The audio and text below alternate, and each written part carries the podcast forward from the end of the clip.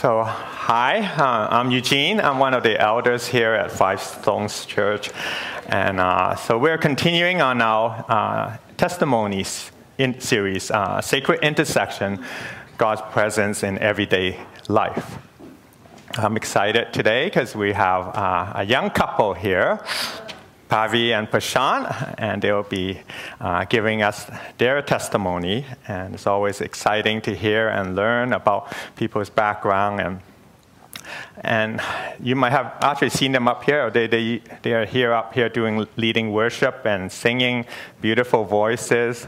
And they have two wonderful, beautiful daughters as well.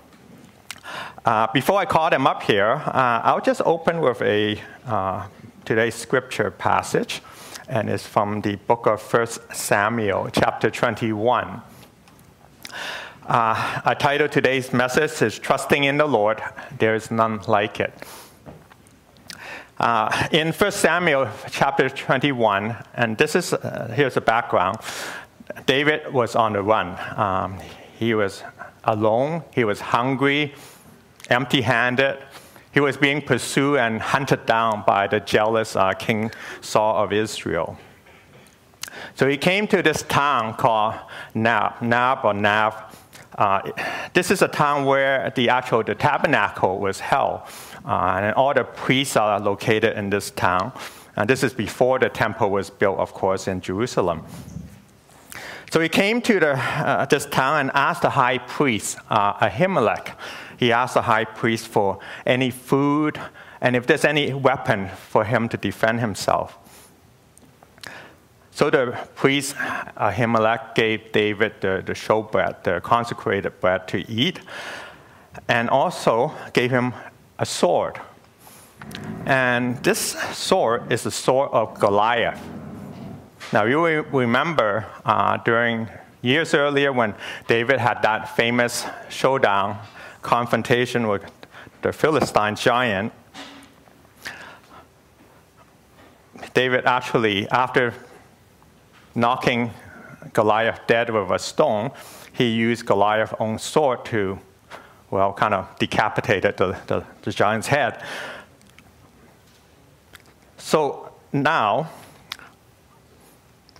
this sword has been kept in uh, with the priests as perhaps like a war trophy or something like that, and kept together by the priests and stored in uh, this town called Nob.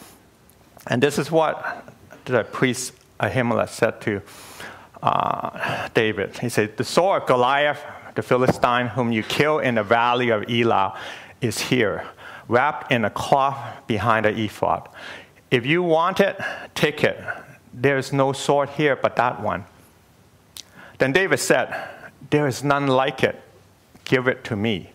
And that's in 1 Samuel 21. God provided for David in his time of need. David saw the sword, he praised it, took it. Our Lord is our provider in our time of need, and He's our defender, He's our Jehovah Jireh. So let us pray before we, we start. Father, we thank you for this morning. Thank you for our gathering here as we uh, praise you and, and worship you. And this morning, Lord, uh, as we hear the testimony from Pavi and Prashant, Lord, we, we are excited to see how and what you have done in their lives and what you continue to do in our lives as well, Lord. As you want us to remember who you are and what you have done for us. And as we had communion earlier, that you have sacrificed yourself for us, Lord. And so we trust in you, Lord. We trust in your goodness and your faithfulness that endure, Lord. And Father, open our hearts as we hear your word today and as we listen to the testimony and see your goodness, Lord. So, Father, uh, lead us, open our heart and may your uh, spirit just give a special anointing to Pavi and Prashant this morning. And also help me as I share the, your word too, Lord. Bless this time in Jesus' name. Amen. Amen. So now I just ask Pavi and, and Prashant to come up. Yeah.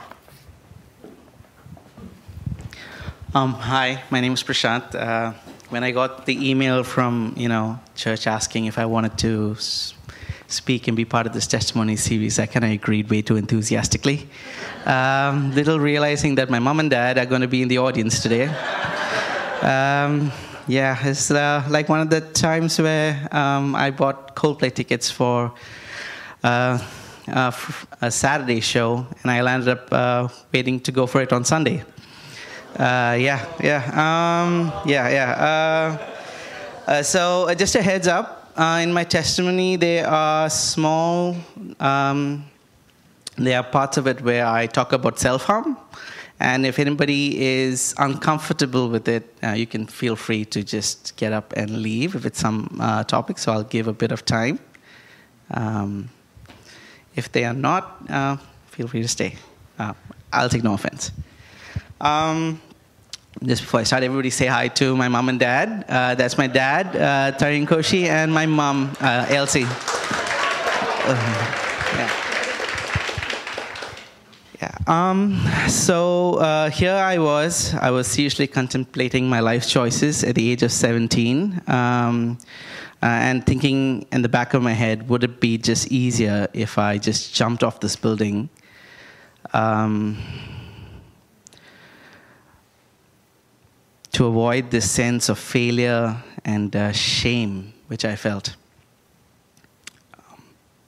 so, before I dwell into this moment, I'll just take you back a little bit. Uh, I'll rewind. I grew up in India. Um, I had a very happy, normal childhood. Um, I grew up in a Christian family. I went to church quite often. Um, I would find church extremely boring, to be honest with you. Um, I used to have fun in Sunday school, but even in Sunday school, I used to really kind of run away from it because they used to make us memorize Bible verses, and uh, that was not fun. Um, uh, the, my solace was music over there. Uh, I used to like singing for Sunday school, and um, and I must have been a shy kid because one time when one of the teachers went and told my mom that, uh, hey, uh, you know, Prashant won a, a prize for a singing competition, she was genuinely surprised. She was like, he sings? Uh, so, let alone publicly, she was she was really she was surprised. Um, so yeah, um, as an adult, when I look back, I understand I had you know uh, I suffer from mild symptoms of ADHD, like attention disorder. Like I still struggle to sometimes focus, just kind of read through a page and you know stay over there, um, and that influence like because of that, I like while I was growing up, I struggled with my grades uh, in school. Um, but I had a lot of pride and confidence instilled with me, instilled to me by my parents. I was always told that I was intelligent. I was very logical. I could, you know, uh, do well in math, yeah, and uh, I could always be better, and I could, you know, do better. But the truth is that I, I just couldn't end up doing it. I, I just I was always an average student. Um, and academically, ac- academically, my high school was a bit of a failure. I was either average or under average. And because of that, uh, I, I internally uh, felt like I was constantly letting my parents down and myself down, and it, it, built up to a time where I reached high school and my, you know, I had to give an entrance exam for getting into college, and I, I bombed. I bombed bad. So uh, I decided to take matters into my own hands. Um, and I, uh, at the age of 16 years old, I decided I'm going to sit a year and I'm going to rewrite my exams again. So I moved out of my house for the one year. Um, and during that time, I struggled with isolation and confidence. Um, but I was determined to change my circumstance. Like after a year, I took my exams again after study, studies. And um, I remember going online uh, checking my name, scrolling down, just to realize that uh, the rank I had was worse than the rank I had the previous year. Um, all I remember at that point of time was feeling this sense of brokenness, and uh, and then like and walking up because I was staying in my aunt's house at that point in time. So I, I remember walking up all the way to the 21st floor and uh, just looking over the edge. And um, that, that was really hard. I, I, think the I sat there for a very long time, and the only thing which I think held me back was God's presence in my life. Um, sometimes uh, we attach our self worth to the success we have in this world outside, and we are not successful, we think we are worthless. And that is a bad thought to have, especially the age of 16. Um, thankfully, I didn't, I didn't go through with it. Um, eventually, uh, I joined a college thanks to my dad. He paid for my education. I studied mechanical engineering. Um, I struggled through that section of education too because that's, that, that wasn't me. Um, every semester was painful. Um, I was again dealing with this constant sense of failure. I had like some sort of a subject I would always kind of fall short on. Um, and when I, I, I pulled through it, but eventually when I couldn't bear it anymore, I decided to do something more in tune with what, what God's blessed me with, and then decided to do something in art. Um, I remember at that point in time, there were relatives um, who I discussed this with, and they were like, art, like, like does that even pay? Would you does, do you even have jobs related to that? And, and, trust me it sounds a lot more worse when you say that in my dialect you know which is malayalam you know, in a local dialect. Like oh my god you you know um, yeah and around this time i joined a church and i was part of a youth group. And again being part of a worship team was my motivation. It kept me grounded and kept drip feeding my faith and my belief in the word of god. Um, i had experiences of fellowship and uh, testimonies and uh, Bible study. And again, you know, I'm, I'm not somebody who would, who would naturally just pick up a Bible and just like read and just go through it because I struggle with it. But just being part of a group, you, it eventually seeps in and how God speaks to you, like just, just being there. Um, fast forward, I'm in New Zealand. I'm working in a small animation studio, and I realized my dream was to work for a studio which made real movies. You know, the ones which win awards and you know Oscars and stuff like that.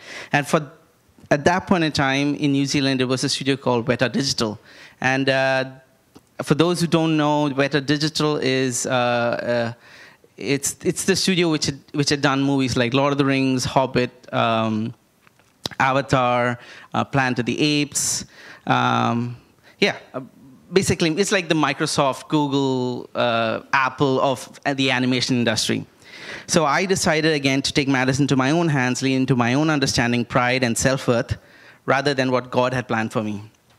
So I quit my job in Auckland, which is somewhere to the north of New Zealand, moved down to the south to Wellington, and um, I decided I'm going to keep knocking on the door of the company um, till they let me in.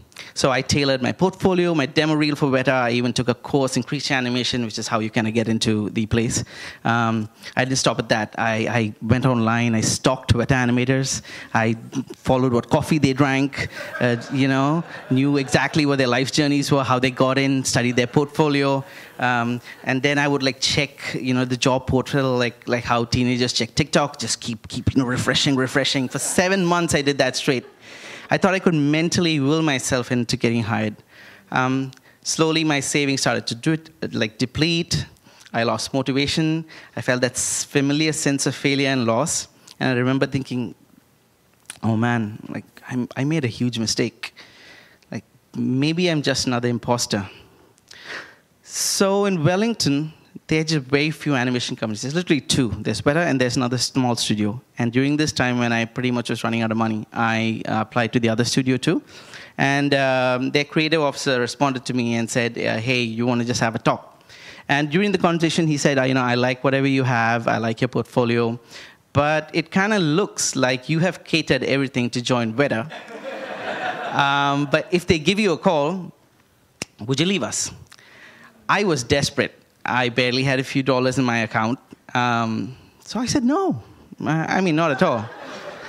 a week later, I get an email from Weta saying that we need you to join in the next five days. I, I didn't know what to do. I prayed, I cried. I remember crying in the shower, you know, like how we do melodramatically, like, oh no. Um, um, I spoke to Pavi about it. I knew what I needed to do deep down in my heart, like what's the right thing, because that's what was taught to me as a Christian. So I responded. I said, Sorry, I just picked up another job. I don't think I would, I would be able to join by the date you required. So here I want us to say Isaiah 41:13 says, "For I, the Lord your God, hold your right hand. It is who? It is I who say to you, fear not. I am the one who helps you."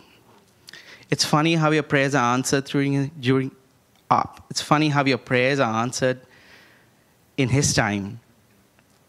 This small studio I worked for had two animators, me and another senior animator who was there for 12 years. Um, every year there is an animation film festival which happens in Wellington, and he was so tired of going for the same festival for 12 years, he's like, you know, why didn't you go this year? At the same animation festival, the head of animation for Weta was giving a talk. And um, I was part of the talk. He was talking about Planet of the Apes, and I, at the end of the talk, I decided, you know, I'm just going to go speak to him. So I waited. After he finished talking, I walked down to him and I told him, "Hi, Richard. My name is Prashant. I've been applying for the past seven months every week to try and get into your studio. Um, you guys reached out to me around four or five months back, and I said no. And this is the reason why I said no. Um, he heard me out and he said, Okay, Prashant, don't worry about it. I, I understand why you made your choices. You know, opportunities will always come up. Three weeks later, I got another offer. This time, I had to go to my current job and I said, Hey, you know, I can't continue. I already said no to them before. And then he was like, he was shocked. He was like, Why would you say no to them? and I told him it's because of the conversation we had. And, you know, I didn't think it was right to just, because after I made a promise to you, um, I'm Christian. Uh, I later found out I was an off hire. I mean, there was really no requirement for my job role at that point in time at Weta. They just hired me because, because God provided an opportunity for me. My life has been a bunch of incidents that don't make any sense to me on why and how certain things have happened. Like looking back, all I know for certain is this trust in the Lord with all your heart, do not lean on your own understanding. In all your ways, acknowledge Him, and He will make straight your paths. I want to end with this song, with the first song I learned how to play on a guitar. It was in a church by this, by somebody who was part of the worship team at that point of time. So I'll, I'll play it wrong chords and all.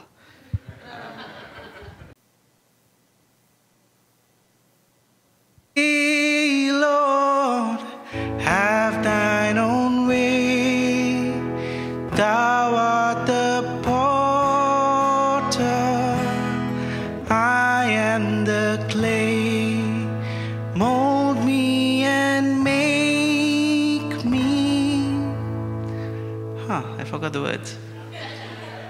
Unto thy will while I am waiting, yielded and still. Thank you.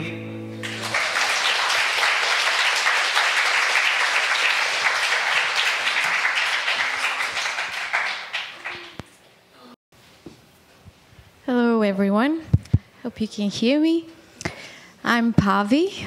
Um, as many of you know me, I'm usually running behind two girls, or I'm trying to sing without like making sure my daughter is not coming to me and asking for cheese. So, so um, I want to say thank you for the opportunity, uh, Pastor Eugene, Andrew, John, uh, Pastor Rich, and everyone in the congregation for giving Prashant and I this opportunity to share our journey with God. I'm a little nervous and I might break down, so forgive me. I want to start off with um, Isaiah 6 8.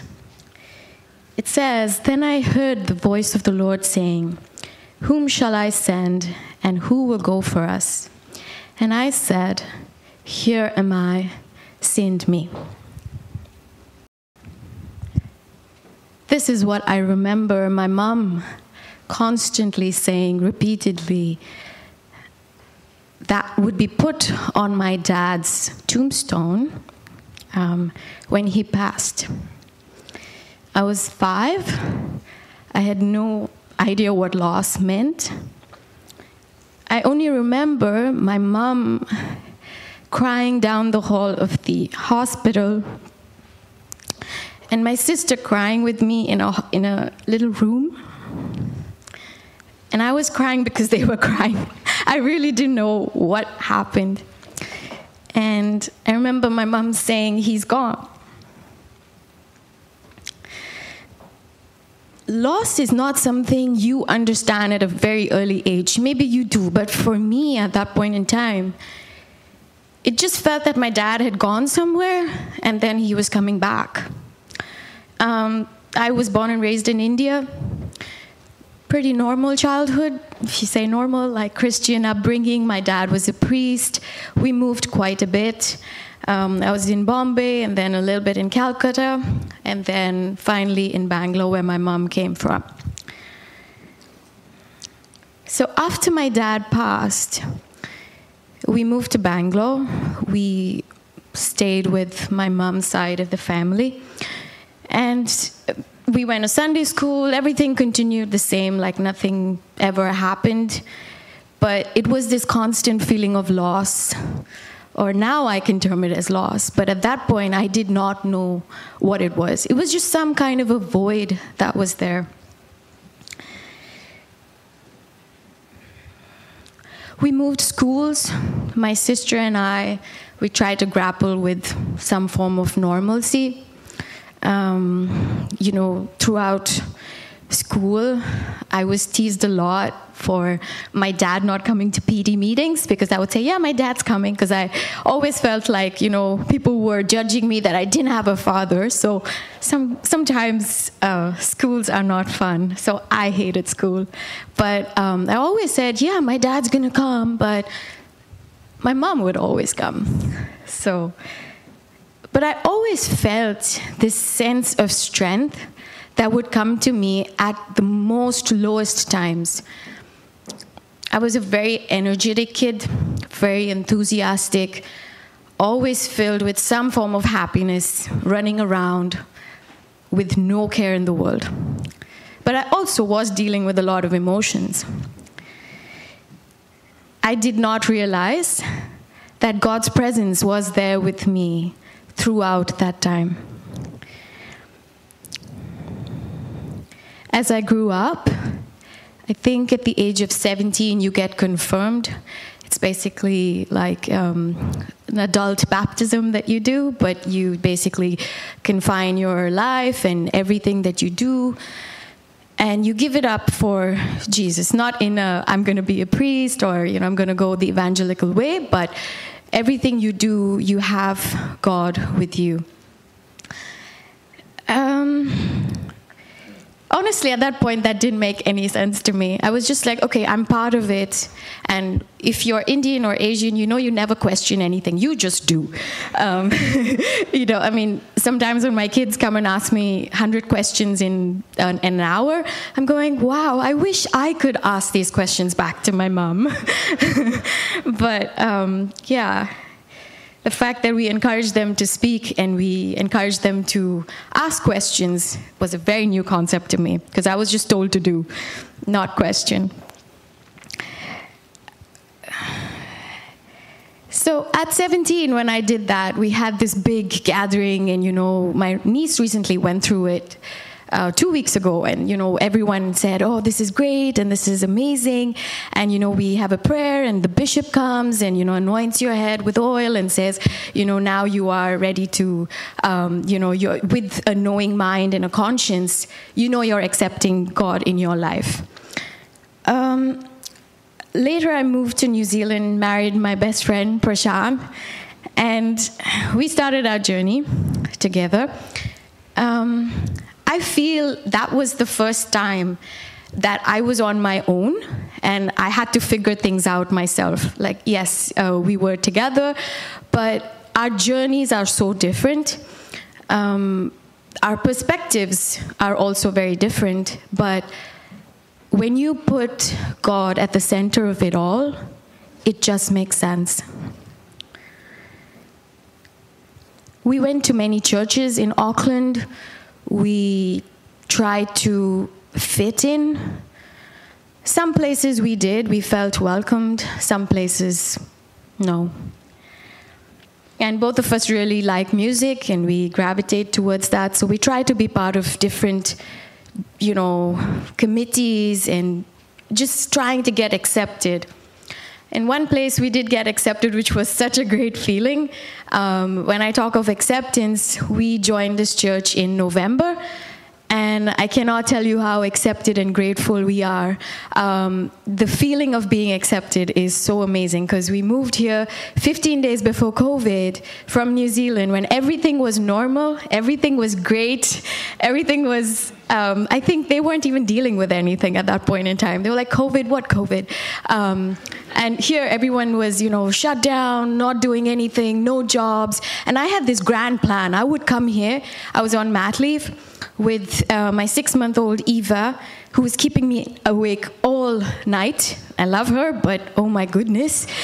And, um, and, and also with Liana, who was three and a half at that point in time, trying to get her into school. And I was like, okay, I'm going to do this at this point. I'm going to make sure I get a job. And then, you know, I'll be with Eva for a year, so less mom guilt. And then, you know, go into uh, work. And then, you know, everything would be perfect it wasn't my will, it wasn't my understanding, it wasn't God's plan.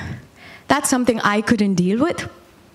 So I went through a lot of, um, I don't really think it's called depression, but it's just, just sadness, you know, just moments where you feel defeated um, you feel like you didn't make it. And if you know me a little, I'm extremely competitive. And if I want to win something and I want to do something, I don't care how small I am, I will hunt you down. and I will do it. so, um, yeah, so those are one of the things that, you know, I said, why couldn't I do it? And little did I know that, you know, I have all this while implicitly leaned on God whether I have done it through prayer or I've done it willingly, knowingly, um, this was my time to actually submit to Him. This was my moment to give in.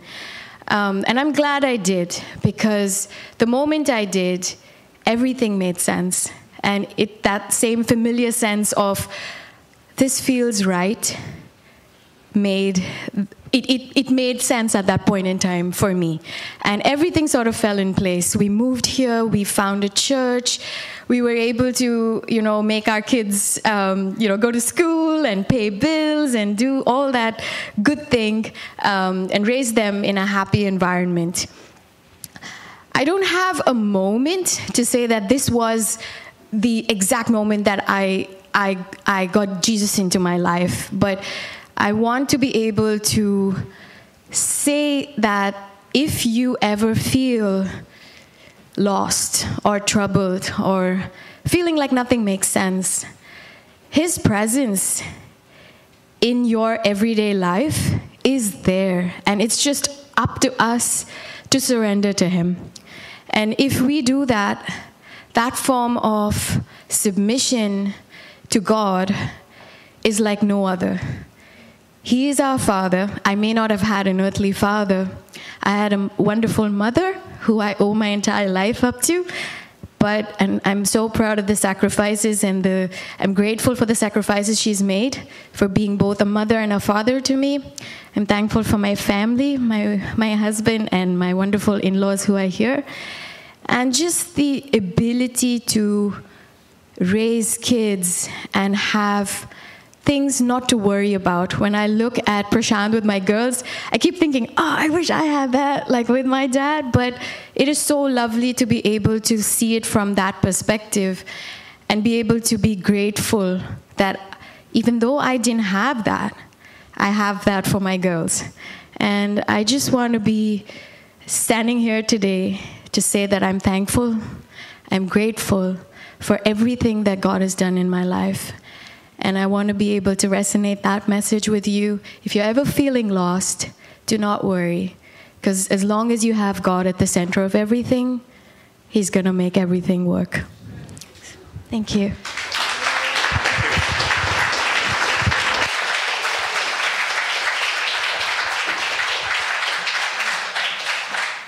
Thank you, Prashant and Pavi. So much uh, sharing from your heart. So, yeah, we're blessed to know you a little more now. Yeah. Thank you. Yeah. Uh, let me see where I go. Okay.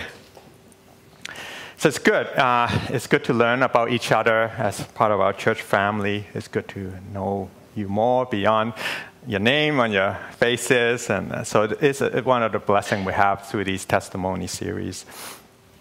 So as Prashant said, uh, we, often, we often try to seek approval uh, and affirmation from people around us or uh, people we look, uh, look at and um, uh, inspired by. And we, we look for these acknowledgement and to validate ourselves, right? Um, uh, we measure ourselves against those standards as Pavi shared, he was, uh, sorry, uh, Prashant mentioned that he, all his self worth was all bundled up into being successful in his school um, and his report card. And for Pavi, she was, you know, you are looking for a way forward when your father passed away as well. So we are always searching and looking and often worrying about our future.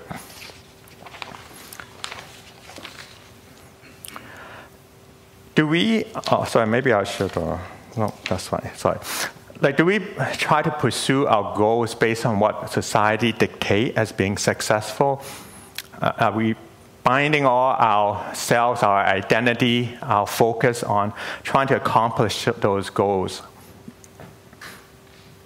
And Prashant mentioned he felt that he was letting his parents down because his, uh, his grades was not making it.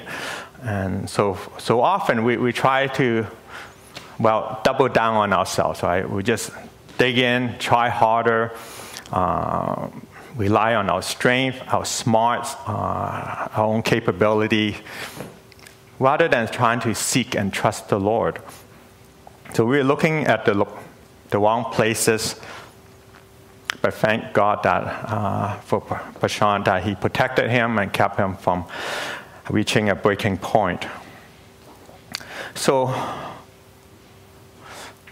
in John chapter 5, uh, this is the instant when Jesus was in Jerusalem and he met an invalid man by the pool of Bethesda. The lame man was uh, waiting there with a lot of disabled people around the pool, and they trusted in this little superstitious belief that if the first one that get to the pool when the water stirs, that whoever is there, the first one will be cured of whatever disease. So when Jesus approached this man and asked, Do you want to get well? And the man, the lame man, gave a, a lame excuse. He said, Well, I have no one here to help me to get into the pool. And then when the water stirred, and when I try to get in, someone else goes down in ahead of me. So he was trusting in being the first to get into the water. And Jesus is cut to the chase. He's, uh, get up, pick up your mat, and walk.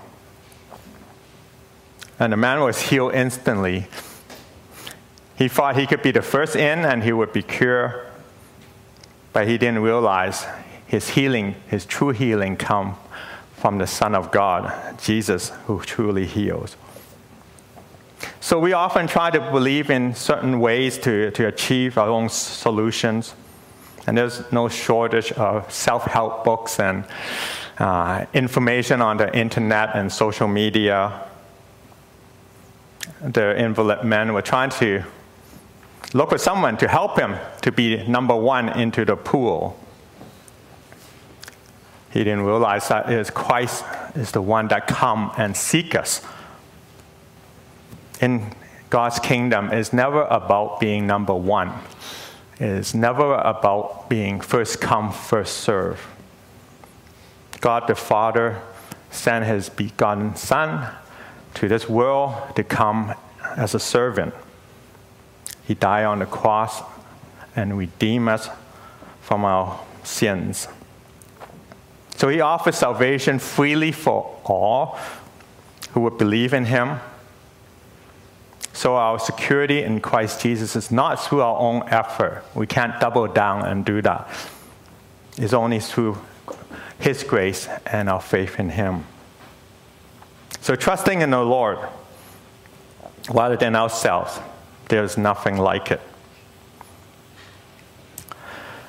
God is trustworthy, and I love it when Prashant picked this verse from Proverbs, one of my favorite ones from uh, the book there. It is a passage that provides anchor for me, and I hope it provides anchor for you as you go through stormy seasons. Trust in the Lord with all your heart, and lean not on your own understanding. In all your ways, acknowledge Him, and He will direct your paths. When we say we believe in the Lord, and do we trust Him? Do we trust Him completely? There's a, a famous aviator. Um, his name is Jimmy Doolittle. Um, I don't know, somebody might have heard of him. He's best known as uh, as a man who led a daring bombing mission over Japan shortly after uh, uh, Pearl Harbor in World War II. But long before that, he was a pioneer in aviation. And in 1929, well, almost 100 years ago, in New York City on Long Island, he flew, uh, took off from an airfield flew a course and landed his airplane completely relying on instrument. And this is what we call blind flying. He, in this photo here, shows um, he's sitting in this cockpit, way in the cockpit, on the edges of the cockpit, you see these canvas, and these will have flip and he will zip it up like a clamshell, so he'll be in complete darkness during the whole um, flight and relying completely on instrument. So this, uh, he's the first man to do that, and it provide a breakthrough in aviation because now aviation can move from something of a novelty to something that become a commercial industry because you no longer limit your flying to only good weather condition and daylight. You can fly completely by trusting on your instrument. So are we prepared to trust God completely, even when we are in the dark, when we can't see and look outside or look out the window or the windscreen? Do we let God to be the pilot of our lives, the captain of our lives? Or do we put him on the co pilot seat and only call upon him when we feel like it? Paul tells the Corinthian in uh, 2 Corinthians chapter 5, 67. Therefore, we are confident and know that as long as we are at home in the body, we are away from the Lord. We live by faith, not by sight. And that's why we trust in the Lord. He is trustworthy. Now, everyone's life journey is different. Your, our faith journey in Christ could be a very dramatic experience, like the Apostle Paul when he, he had his uh, encounter with God or Jesus on the Damascus Road. Or our belief in Christ could be a gradual process. After we accepted Him, our faith gradually grows and mature, and we experience the goodness of God as Pavi and Prashant share, they, they grew up in Christian families. And the seeds of faith were sown in early on. Pavi trusted in the Lord when her dad passed away. And I'm sure during their journey, there was many prayers from their parents and their family as they were growing up. I love it when Prashant share about when he was joined the worship team and uh, being in that community during his college years. He said it grounded me and kept me drip feeding my faith and my belief in the Word of God. So, what a wonderful picture of being in a community of people and we are drip feeding each other in our faith journey. We're experiencing uh, the Word of God and our testimonies together. Uh, Mimi here started this little trend in our, uh, with the people in our church with growing garlic every year.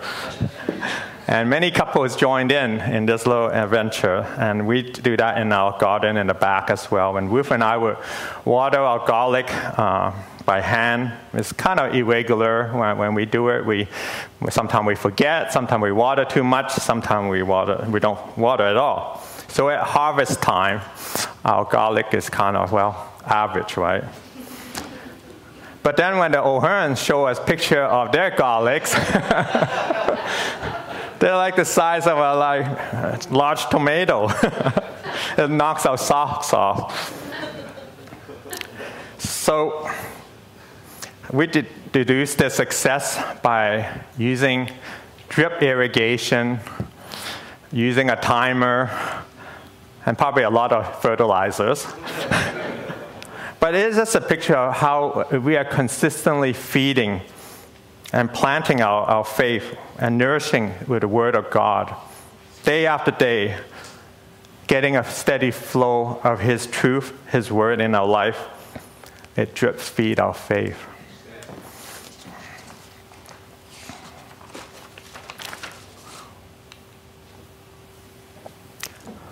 And as uh, Prashant shared earlier in Isaiah 41:13, For I, the Lord your God, hold your right hand.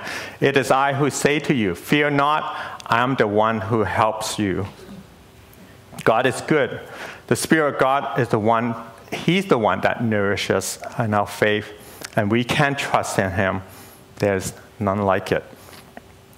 So we go back to the sword of Goliath that I opened with. David, David was pleased to receive the sword from Ahimelech. He immediately praised the sword. He decided, and it quickened him to remember the goodness of God. Because God protected him as a young shepherd boy from the paws of lions and bears. And when he faced off with Goliath, he declared, I come against you in the name of the Lord Almighty the God of the armies of Israel, whom you have defiled. This day the Lord will deliver you into my hands. David's tremendous victory during that encounter, that confrontation, was not a random act of bravery. It was a process of growing in faith. He was drip fed over the years as he was growing up as a shepherd, experiencing God in everyday life. So seeing Goliath sword again years later reminded him how good God is. And God is bigger than his enemy, and is God that delivered him. And he wrote in Psalm 4:8, he has complete peace. I will lie down and sleep in peace, for I alone, O Lord, make me dwell in safety. Remember, David just he just does not pick up just any sword. Before the battle with Goliath, he tried on the armor and the sword from King Saul, but he took them off. Now, conventional wisdom is that we want to amass and put on as much weapons and armor before going into battle. And this is the man's approach to facing our challenge. But this is not God. David said, I cannot use this because I'm not used to them. He was used to trusting in the Lord. So, our conventional wisdom is not the wisdom and the weapon for spiritual warfare. Like Prashant shared about turning down his first job at Weta, way after he accepted another position. It was not the right tool, it wasn't the right time. But God blessed them later on with another offer, a couple months later. Maybe, maybe you're a presenter with a fantastic career opportunity or business opportunity. Or maybe you met someone who might be a potential partner or spouse. Or even maybe a, a ministry door has opened up to you But if it's not from the Lord, you won't have His shalom, the God's peace that surpasses our own understanding. So hold fast and trust in the Holy Spirit to guide you, like Prashant did, because God always has a better plan for each one of us. So here are five stones we want to be a community that you can discover and connect with your relationship with our Lord the Father, to understand His truth through His Word, and exercise your, the Spirit, the Holy Spirit in your life, and to be equipped to encounter the culture outside as well, which is often could be very hostile to the Word of God. Pavi said that you know, growing up, she has a community of believers that help her in New Zealand.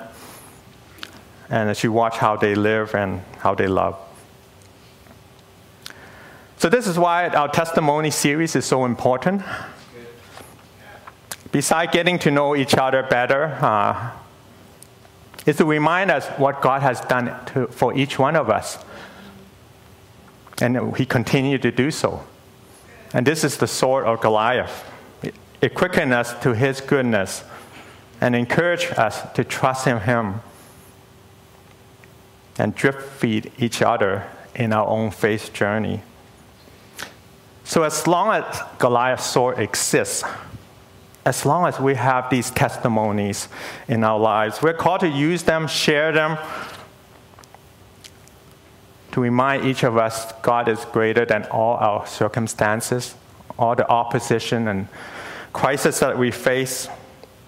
Don't be intimidated. God will provide, He will equip you if we trust in Him.